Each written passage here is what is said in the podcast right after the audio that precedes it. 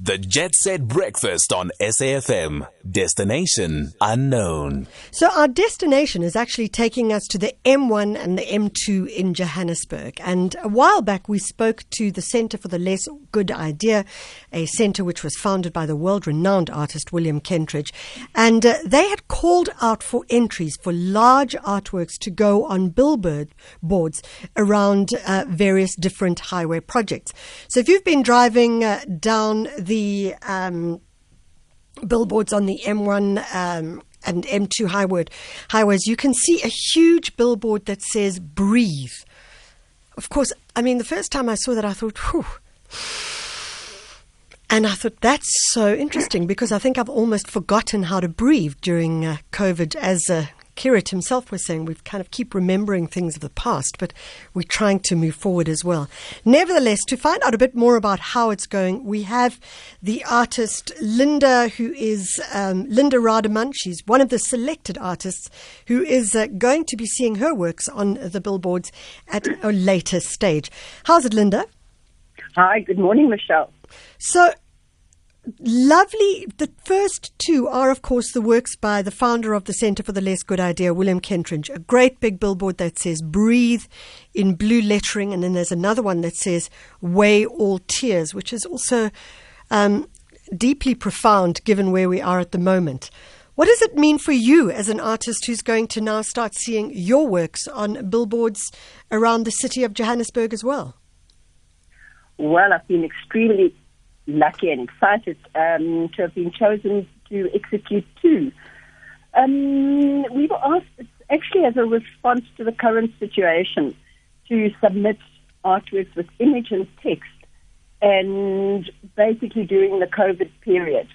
Yeah. And for me, it was my initial response was a photograph that I saw on social media in the beginning of lockdown, and it was of a pavement in Cape, in one of the Cape Town suburbs, filled with white, a sea of white crosses in memory of women who had died at the hands of their partners. And it, I, I was just thinking how absolutely terrible it, it must have been for people in those situations, for women who were locked under a roof with the abusers and perpetrators. So Yeah. my message on both, the one is a collaborative message with the um, Malawian poet Upile Chisala. Yeah. Um, and I've embroidered these messages, these messages. I use embroidery as a subversive stitch. It's where I use images and text to form part of a contemporary voice. Yeah. Um, the first one is it's actually a play on, and it's a humorous response to the macho concept of yes, size matters, and of course referring to the size of their penis. Yeah. And I embroidered the huge, fun type saying, yes, size does matter. And then I embroidered a heart with actually a measuring device, and basically leaving the message that it's the size of your heart and the size of your kindness that matters as men. Yeah. So okay, so that's the that's the physical image. Now what happens, Linda? They blow it up massively and they turn it into a billboard with the sun and yes, size matters. On and that billboard then goes up. Yes, it does. And although the artwork um, was done fairly small, when it blows up, you will see the stitching and um, the female behind the message. Okay. Um, that, it,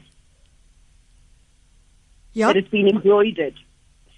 The second one, the second one where I worked with, uh, collaborated with Upile, um, I actually embroidered, again, it was a heart, um, but on an old tablecloth.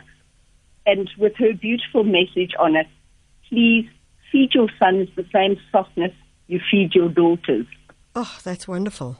It's absolutely beautiful. Feed your sons the same softness you feed your daughters. Wow. Yes. Linda, obviously, when you create an artwork that is going to go onto a massive billboard, it's an extremely different artwork to one that may be hanging on the wall in a small apartment or wherever the case may be. How do you have to rethink that? Or do you just think, okay, this is going to just be blown up? Well, I think one has to take into consideration that it can't be that busy because you have about nine or ten seconds driving past. Yeah. So it had to sort of go down to the essence of what your message is. Yeah. Um, I mean, if you stood two meters away from an artwork, and, and obviously you have as much time as you like deciphering it and um, connecting with it, but not so much in a billboard. Yeah. Yeah. You have to simplify it down, simplify it down to the absolute essence of what the storyline or the narrative is. Yes, of the communication. Yeah. Linda, you are going to see yours go up. We know that uh, the first two William Kentridge's Breathe and Weigh All Tears are up at the moment. Um, you must be very excited. When is that going to happen?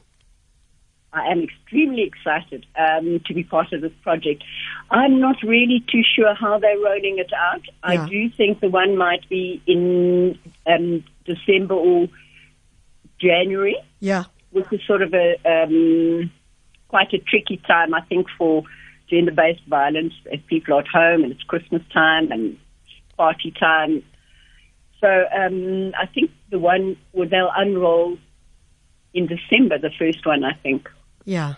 Fantastic. Well, we wish you all the very, very best. Um, logistically, it must be a massive experience, but I have no doubt it's going to be extraordinary.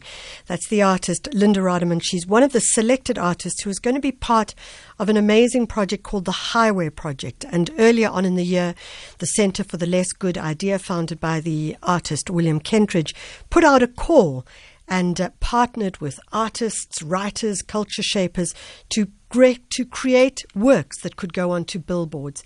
And I have to say, um, if you go down past the M1 around on the circle, past um, past the city around the city of Johannesburg, you'll see the first one which says "breathe," which is just so potent in this time. All we have to do is just go